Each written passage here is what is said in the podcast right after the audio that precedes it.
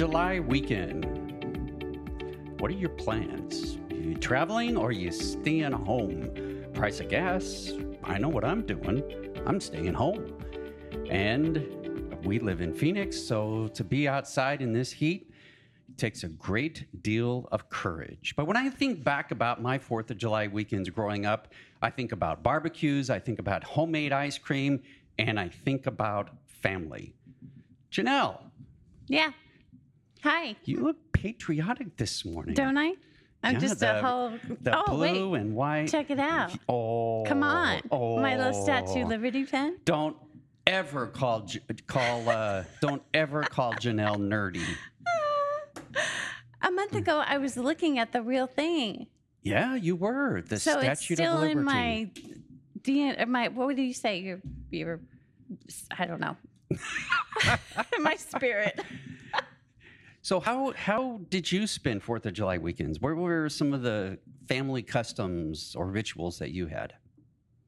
Well, I distinctly remember our neighborhood would have a parade. Oh. Like a family parade. Okay. So we would deck out our bikes with crepe paper and doodads, and then we would do our little parade around a couple blocks. And then we had barbecues and ice cream. Did you do fireworks? Oh, of course. Wow. Yeah. Lots of sparklers. Yay! Well, a few decades ago, there was a minister by the name of Otis Young who preached a sermon on 4th of July weekend.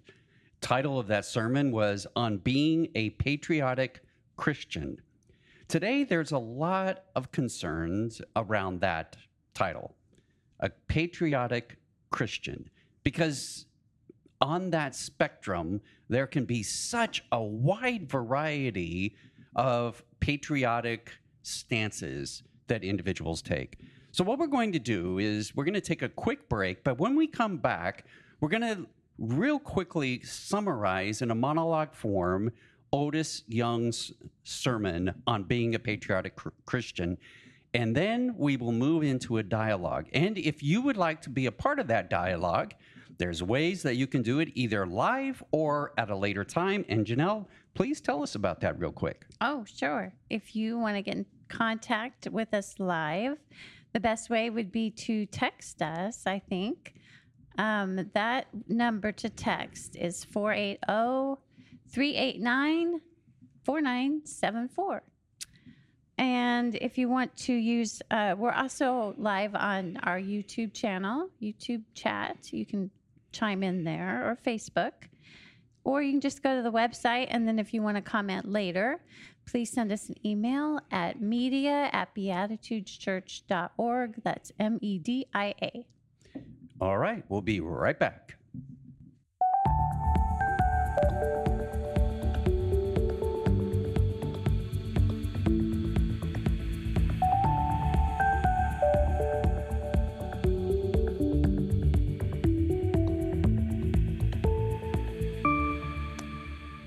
Being a patriotic Christian.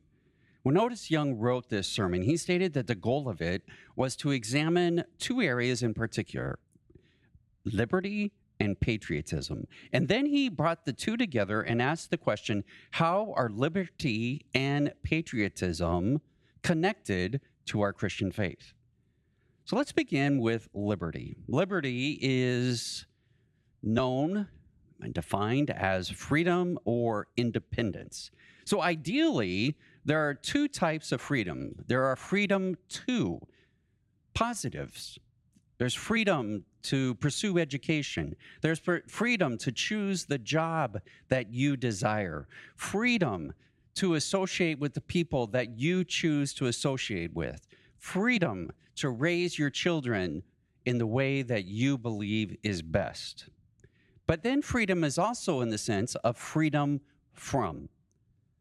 And that is one of the things that we also emphasize in this country is freedom from oppressive restrictions. Restrictions that limit us when it comes to our own body, our behavior, or our religious and political views. But freedom does not necessarily mean a free-for-all. Think back about when you were a child, or perhaps you are a child. It's recess time. Many of the schools have what is called a school aid to monitor the children playing. Children usually can play and get along quite well. However, sometimes conflict does arise. Disagreements occur. And when that happens, that's when you need an individual to step in and maintain order. So freedom doesn't mean necessarily that you can do whatever you want, whenever you want. As adults, we also realize that there is a necessity for some kind of civil authority. Anytime you get a large group of people together, you need a way of maintaining order.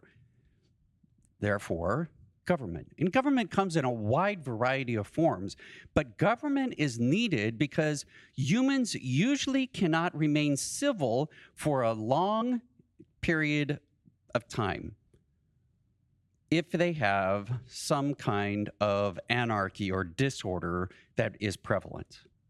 So that's why governments have legislators to establish laws.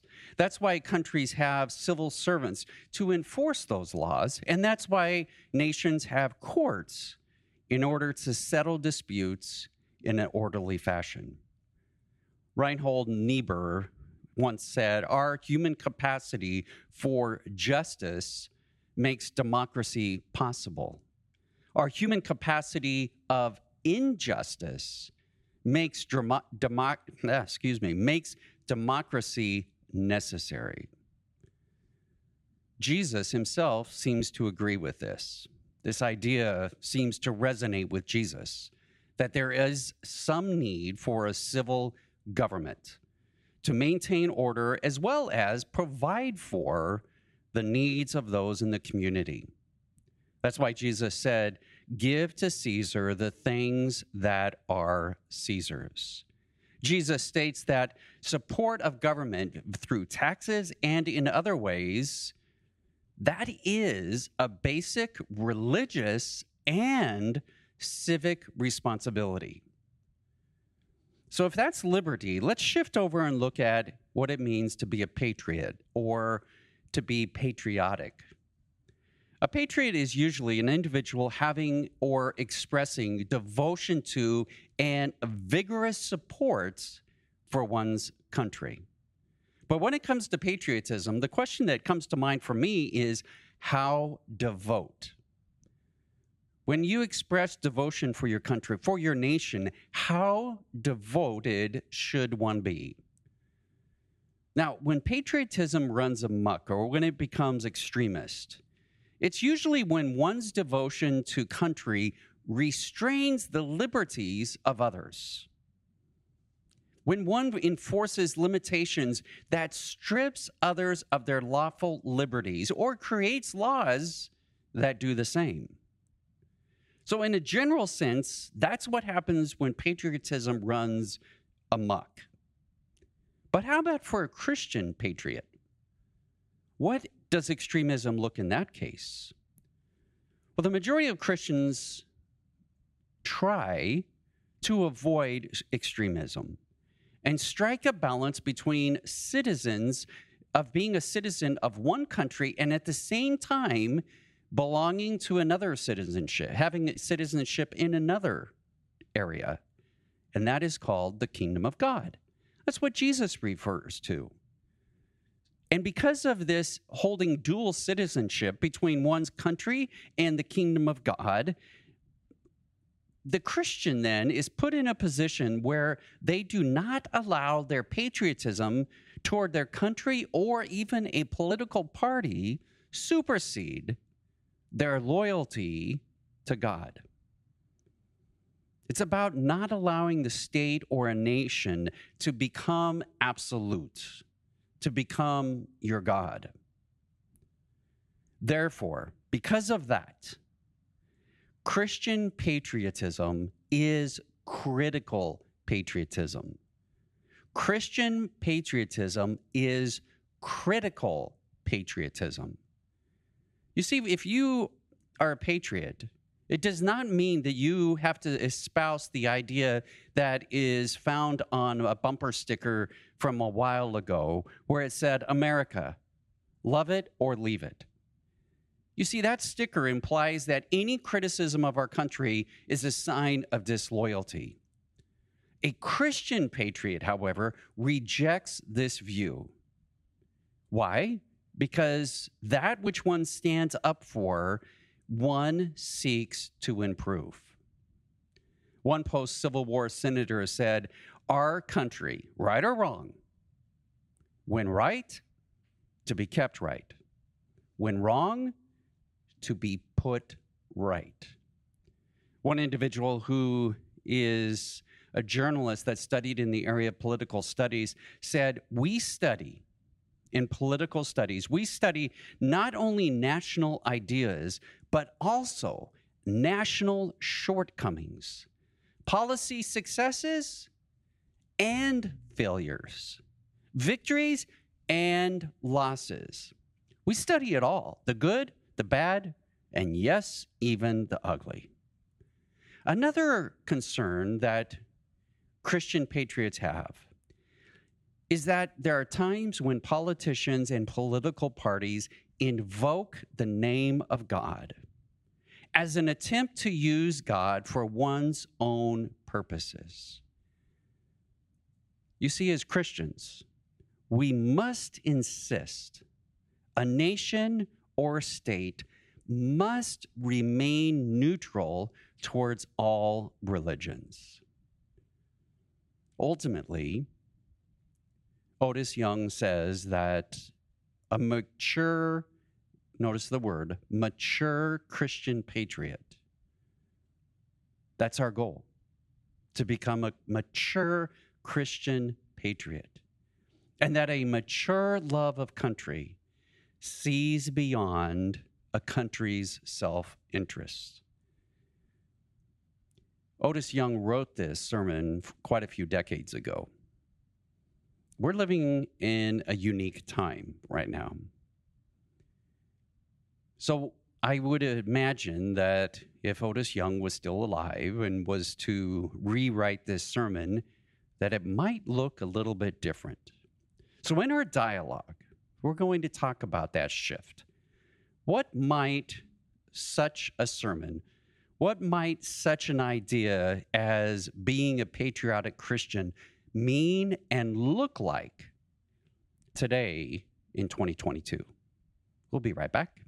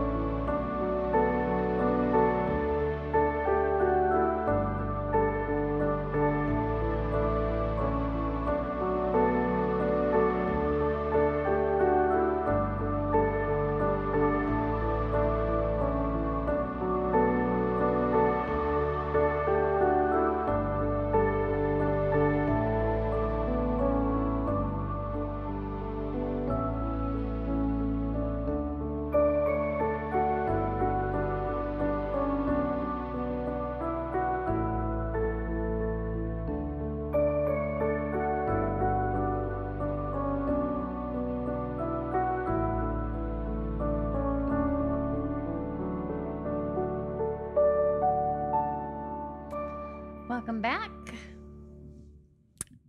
Interesting. So, you know, that word is so loaded. I know. Interesting. Huh. Well, I kind of went with, my first question was, when did the notion of separation of church and state get muddy? And I looked into that, and I sort of felt like it's been that way from the start. Mm-hmm. Well, I think a big part of that is to understand where the first Europeans came from. Mm-hmm. I mean, they were That's why a lot of them came over here, was to find some kind of religious freedom. Correct. And I just read a recent Reuters article. President Thomas Jefferson famously said in an 1802 letter that the Establishment Clause should represent a wall of separation between church and state. The provision prevents the government from establishing a state religion and prohibits it from favoring one faith over another. Yet, I imagine "In God We Trust" was on the dollar bill back then, right? I don't know. I have no idea when that started. I mean, it's in the Constitution. Well, I think that's why, for example, there's a lot of controversy around what the original intent of our founding fathers were. I mean, for example, right now in Florida, there's a training program, and they teach there. It's for teachers. They teach them that it is a misconception that founders wanted separation of church and state. Axios came out with that article. Fascinating article. Originally, it was the Washington Post. Yeah. But the idea being, again, that this solid wall between church and state, they're saying is impossible. Well, maybe it wasn't the ideal. The ideal maybe was to give people the freedom to express that. However, as a country, many individuals, especially Christians, believe that we are a Christian country and founded to be a Christian country. So that would be a state religion, wouldn't it? No, not necessarily. I guess. I mean, well, Thomas Jefferson didn't want us to establish a state religion or favor one over another. So we screwed up from the start. Well, again, that's where I'm. I mean, we know from the very beginning that there were. I think it was in Pennsylvania, where there were restrictions placed upon Christians on what they could and could not do. Right. And based upon their Christian beliefs and their Christian understanding. So it's beyond my knowledge, my exposure to this, to really talk about this idea of the separation of church and state and what that literally means. I know what I was taught it meant, right? But I never took the time to dive deeply into that. And now it seems like it's biting us in the you know what. With all the recent Supreme Court rulings? Well, again, isn't that a matter of perspective? Some people would say that it's biting us. Other people may say that it's kissing us. I don't know. What then should it be our attitude as Christians towards the government? Well, again, what do you think? I think it depends upon your understanding of Christianity and your goals for Christianity. Yeah. I mean, if your goal is to convert everyone to Christianity, that's going to impact how you perceive the role of the country. And if you believe that God will bless a country if they are obedient and follow his will. Okay, and that's where I give a little pushback to this Otis guy. Okay. What's his first name? Otis Young. Oh, that is his first name. I'm sorry. Every time I get in the elevator, I think about him. That's weird. I worked with him. Oh, and I'm sorry. And there's things called, I mean, one of the largest distributors of elevators is Otis. Otis. Yeah. I think of Otis Redding. Yeah, I think of Otis Young. On the dock of the bay or whatever it is. Okay, anyway, that was a tangent. I feel like the definition of Christianity. What if his definition of patriotic Christianity, he says that only God is sacred and to be worshipped, yes? Okay, yes. So what about the Christian atheist? They're Christian. Yeah. Because they follow the ways of Jesus. Right. And but they do not believe in any God. Of God and, right. So they believe in, or the other term that can be used is Christian humanist. If someone is more on a humanist bent, then they can still be a Christian because they claim to be following the teachings of Jesus. Yeah, so that's rejecting what Otis is talking about, isn't it? The theistic claims of Christianity? Well, again, you just added a word, theistic. Right.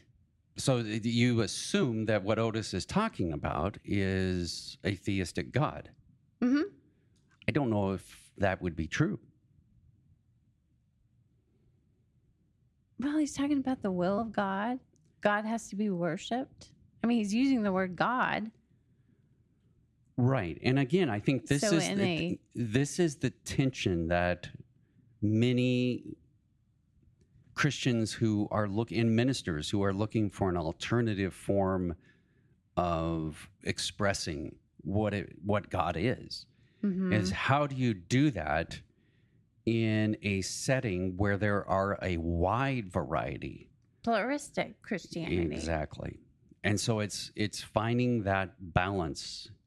And one philosopher I read said that a wise theologian not only knows what to say, but what not to say. Gosh, living on the edge. Well, and I think that's the challenge is because if as a minister you say something, it could literally close down people's mind and they don't want to hear it anymore. So how do you find that balance between provoking, encouraging them to think about things, but yet not scaring them away? And mm-hmm.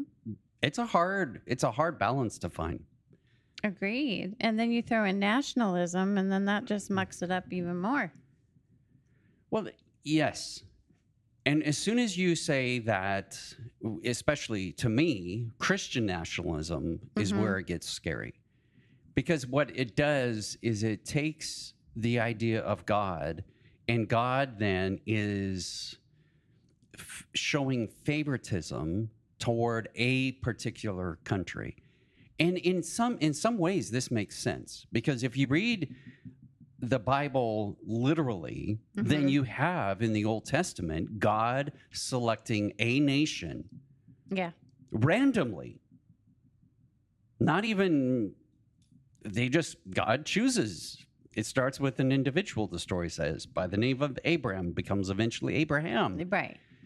And that becomes a nation. It's how the nation of Israel explained their origins, how they came to be so special in the eyes of God.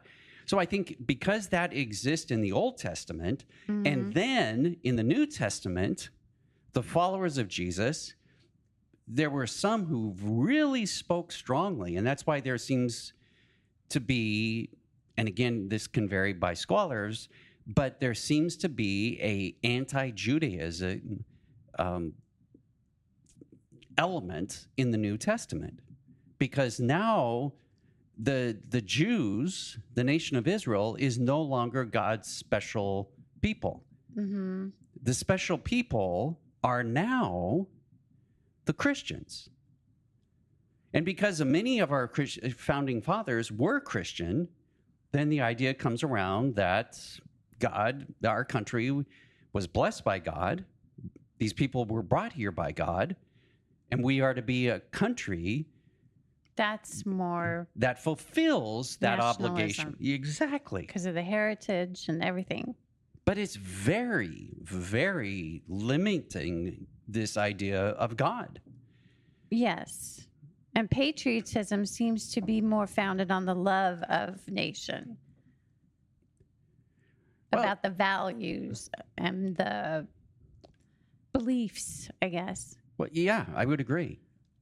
Timothy Head, who is the executive director of the Faith and Freedom Coalition, says that there's an important lesson here for Christian patriots. We can love our country, fight for its future, and defend its integrity. But Christians must never pretend that any single nation can or should replace God's church in the divine plan for salvation. Ultimately, faith is not a political position, but a spiritual reality. Right. And so he sees it. Timothy Head sees a separation. And I think to a certain degree, in that sermon, Otis Young also emphasizes that there is a distinction between being a citizen of a country versus a citizen of the country or the kingdom of God. I don't know how you can separate the two. Separate what? I don't know. With what's recently happened in the Supreme Court's rulings, the football coach who's praying on the 50-yard line, Roe v. Wade overturned. Yeah, I saw one meme. That just seems so invasive or in stuff. Like, well, I think, for example, prayer in schools. If you give equal opportunity, for example, if one of those football coaches happened to be Muslim. Yeah. And he or she prayed in the same way at the same place as the other football coach. Yes. I think if we tolerate that, if we allow that, then I don't know if we're being discriminatory, other than discriminatory against an atheist. Mm. And that's why some people have a time of silence. Yeah. But I think freedom is honoring the freedom of other people. Right. And honoring the way in which they choose to live out their spirituality, if that's individual, as an individual, or if it's belonging to a larger community of religion. How many people actually call tomorrow Independence Day? Most people call it 4th of July, don't they? I don't know. I don't know the answer to that one. What do you call it? 4th of July, because Independence Day takes too long to say. July 4. Yeah. But really, it is about independence then. Why aren't we calling it that? Well, independence, yes, agreed. Independence was more on the political side of things. Yeah. Interesting. And I think so. Maybe the language. Well, again, this goes back to what's happening at the Supreme Court and how our current majority in the court is looking and interpreting the Constitution. Yes. I mean, if you see conservatively, I think they believe that you have to interpret the Constitution according to its original meaning. That, to me, creates a challenge because our country has changed a great deal since its founding. We are now far more diverse country with far more variety of religious expressions. And so to go back to a originalist view is really going back to a white, Christian, monogamous, heterosexual founding. I mean, that's the reality. And I see a pattern happening here in humanity. Explain. Didn't we do that with the Bible? Yeah. So what's up with humanity? Well, and I think but again, if you look just like the Supreme Court, many people would say that the Supreme Court is not consistent in their interpretation and their reading of the Constitution, even from an originalist perspective. That's the exact same thing that happens with the Bible. Yes, exactly. When it comes to reading the Bible, that's what I'm saying. We are not consistent. But we all do it. For us. But we all do it. Now, the challenge, however, is do we give people the freedom to do that? Yes. And some would say no. See what I mean? Yeah, and it's hard when, especially when you bring a particular view of God. If you have a view of God that sees ultimately, for example, David Lawrence says, he calls himself an ambivalent patriot. Ambivalent? Ambivalent patriot. Really? Yes. And patriotism, he says, becomes un-Christian. And I think these are very interesting. When it boils down complex reality into simplistic bipolar paradigms, such as us and them, good and evil. We do that all the time. And that's the challenge, he says, is that when we do that, then it's easy to put people in categories. Yeah. And normally it means two categories, two bipolar. It's either that or that. But yet, and I love what he says, we live in such a complex reality. Agreed. You seem discouraged this morning. I kind of am. Why? Well, I don't feel patriotic anymore. Not enough coffee? No. Well, but I mean, think about it, though. The freedom that we have in this country. Yeah. I mean, the freedom we have to do this podcast. Mm-hmm. There's some countries that you couldn't do this at. Well, is that a democracy thing? I'm thinking the UK. Do they still have a state religion? I don't even know. Well, in name, yeah, the Church of England. But that's in name. So, I mean, it's a different tradition, right? It's just like the papacy. The Vatican is its own nation. Yeah. And it is more of it's probably the closest, in my opinion, to a theocracy. Mm. You know, the God is ultimately in charge of the country and has a representative in the form of a pope to do that. I don't know nothing about the other religions to comment on that, but... And I think that's the challenge that we have here in America and I think it's far more than just Christianity. I think there is a desire to maintain the norm or what has been the norm for centuries. Right. And that's what I'm saying. Why aren't we more aware of the patterns that we're doing throughout time? Well, again, the majority of us like to live a particular lifestyle. We've become accustomed to that. Our values and principles are often based upon that. And what we're seeing is a shift. Yes. And that shift is scaring a lot of people because it creates the unknown. Exactly. We're sitting in that area of scariness. Yeah. And with it comes a shift of power. Mm. And with power becomes, when you shift power, new ideas. Yeah. Some of them scary come into play. For example, giving individuals, the one would be the reaction of many against abortion. Yeah. And right now, the other one is the transgender community. Mm-hmm. Many individuals see that as a threat. The marginalized are stepping up finally.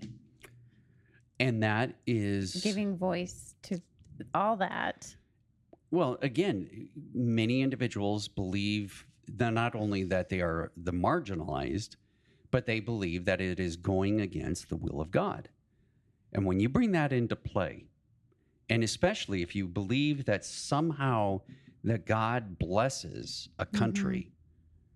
I mean, presidents, ever since I remember, have ended their speech. It was, and God bless you. Bless America. Or bless America. Right. And again, David Lawrence says the following when he says, patriotism is un-Christian when... It Americanizes the idea of blessing. And he says, implying that Americans are blessed by God simply for being Americans cheapens the biblical concept of blessing and often equates it with material prosperity. So wow. If we are not doing well as a country financially, if we are not doing well as a country in all these different material ways, it's because we are not following God's will. Right. And there are ministers, public ministers, who espouse this, and it resonates with people. And when it does, then how do you get a country back in line with the will of God? The prosperity gospel. And that brings in a lot of Christians involved in politics. Yes. With so what else a particular is agenda. Christian? What else does he say? He says, it presumes that America is God's new chosen nation and that Americans are God's chosen people. Mm. And again, that goes back to the Old Testament. Yeah, I was just thinking that. But even in the Old Testament, some of the prophets, mm-hmm. some of the prophets had a vision, a dream of what the world would be like. Inspired by God. Inspired by God, they believed. Mm-hmm. And that was a nation where all nations would be a part of it. Now, that wasn't all the prophets. Not everyone agreed with that. Some always saw Israel as being one notch above all the other nations. But there were the prophets also who, other prophets who believed that all nations would be equal. Mm. In the eyes of God, and that God was not just the God of Israel, but God was the God of all the world, which yeah. was a revolutionary idea at its time. Yeah. And I think that's one of the things that is missing today is we've lost common ground. Yeah, this idea that, for example, again, David Lawrence says, our world is shrinking. As Americans, we are called to be world Christians. Mm. This means not only doing justice beyond our own borders, but viewing the church in global terms. That, according to David Lawrence, mm-hmm. is what a Christian does, which would go against the idea of Christian nationalism. Wow. He would say Christian globalism. Yeah, right. Huh. What's his name? David Lawrence. He's a journalist as well as he did work in political science. He's an individual that I found, another article that I, in my research, stumbled across. Now I have hope again. Well, I mean, again, some of the decisions that have been made have created distress and joy for Christians. Yeah, yes. I mean, but very divisive. Since the 70s, the issue that has kind of been the uniting factor for a particular segment of Christianity has been abortion. Mm. And there are many individuals who said, well, what happens once the dog catches the car? And it's clamped its jaws on the bumper. What happens now? Hopefully not the wheel. But again, think about it. That an element of Christianity had been treated in a way that was less than optimal. Mm-hmm. They were seen as being stupid. They were seen as being less than, mm-hmm. uninformed. And those individuals kind of regrouped and came back and said, no. And like I said, abortion was a great way of uniting them to have a common cause. Yeah. Think about progressives, not only politically, but religiously. Kind of all over the place. Agreed. I mean, you have some progressive Christians that tend to view a particular social justice issue as the cause. Yeah, agreed. Others another cause. Yeah, we're not united. Well, and that's funny. United States of America, really? Okay. Well, again, how people have responded to abortion, especially Christians. has been... unpatriotic? I don't know. That's a great... I don't know. I do know that there are probably the extremes that get a lot of the attention, because the extremes are the ones that are entertaining, provoking an emotional response. Exactly. Right. And I think the majority of Christians are probably somewhere in the middle. Yeah. I mean, from my reading is 80% of America doesn't. Well, they want individuals to have freedom of choice when it comes to abortion, but they don't like the idea that abortion is not limited. So many individuals come down in support of some kind of limitation on when abortion can occur. And in many, for many, for some time, that has been around 16 weeks. Right. And so in many ways, the people in the middle are the majority, but as... the temptation often is they are the silent majority. Yeah, we're not represented. Great. Well, and I think another one, too, is the theology that you hold when it comes to Christianity and how you view God and how you view God's will for humanity and you view the nature of humanity. I mean, if you believe the traditional evangelical view, then you have a mission, you have a purpose. Yes. And that purpose is beyond you. You are a part of a movement, and that is to prepare people for the coming of Jesus, for their salvation. Because that's safe and... Well, no, it gives you think about it. It gives you a sense of purpose of why you are living your life. Right. Living in the gray isn't fun. Well, on the other side, let's make a blanket statement. Well, but be careful, because on the other side, you have people on the left, Christians on the left, who would say that our focus, our mission is social justice, is bringing about justice in our world, but it's justice as they perceive it, and they have no problem bringing God into it. Right. And they'll tell you this is what God sees as being just. So I think that we have to be careful in this bipolar, and that's, again, what David Lawrence talks about, is this bipolar and saying then that you are a patriotic Christian if you land on one side or if you land on the other side. But if the majority of us are in the middle, right, I think that is encouraging. Oh, for sure. So why aren't we rolling the roost? You know what I mean? But why rule? I didn't really mean that. Well, but you know what I mean? Yes, I do. But I think that's the challenge is when we talk about liberty, when we talk about freedom, that means allowing and being willing to stand up to make sure that people are free, even if you disagree with them. And that's hard. That's hard. Yes. Because I can argue many different directions on that one. Because what do you do? Do you give someone the freedom to take away the freedom of someone else? Right. Right. So are there limitations to this? Is there limitations to freedom? Yes. And if there are, then who gets to determine what those are?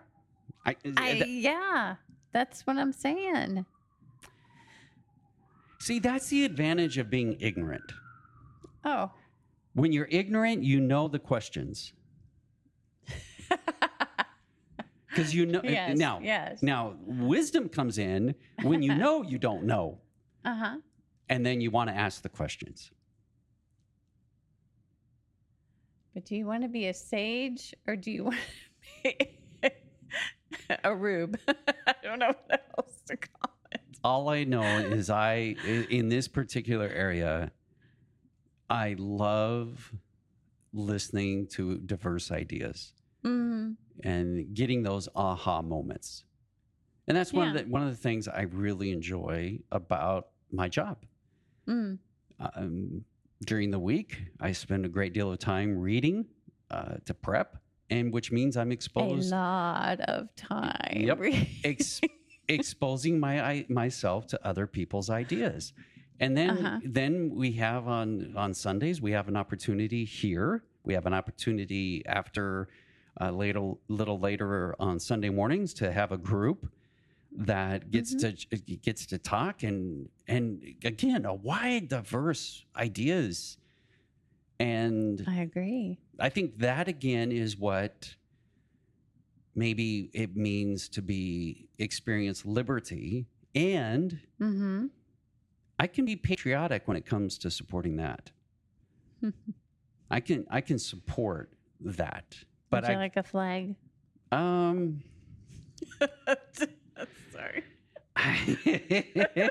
That's a loaded question, isn't it? No. That's a loaded question. Like I said, right now I am personally struggling with where some of the recent decisions in the direction that some people would like our country to move. That it does discourage me. Yeah. But ultimately, I have to keep a sense of hope. Yeah. Because without that, I mean, you might as well pack up and move to another country. And go visit her. And eventually. Go visit her. Yes. It's very hopeful. And eventually, yes, because what that stands for. Yeah. And ultimately, that's what I can get behind. Yeah. Yeah. Well, thank you so much for having joined us and been a part of this. One of the things you actually could do us a favor. You can help us. If you believe in what's happening here, where we can have civil and yet provocative discussions, then I would encourage you to share this with someone else. And perhaps it may be a way that you can start a discussion with other people on these topics. A way of learning about other people and their views, the ability to understand what it means to be a Christian, and perhaps to be a patriot. Thank you again for being a part of this. If you would like, we have added a meditation. It'll immediately follow afterwards. This is an opportunity for you to shift, take these ideas that we've been exploring and kind of ruminate on them for yourself. And one of the ways we do that is through meditation. So again, if you would like to, please stay on and you can listen to that. Otherwise, enjoy your weekend, and no matter what you do, stay safe, especially with fireworks. Take care. Bye.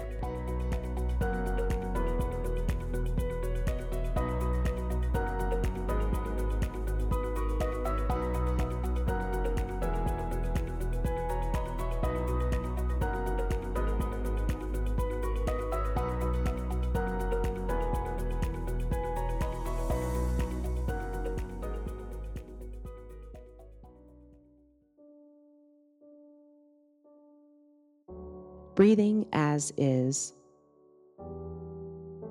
Simply become familiar with the breath as a way to become familiar with all of who you are at this moment in this day.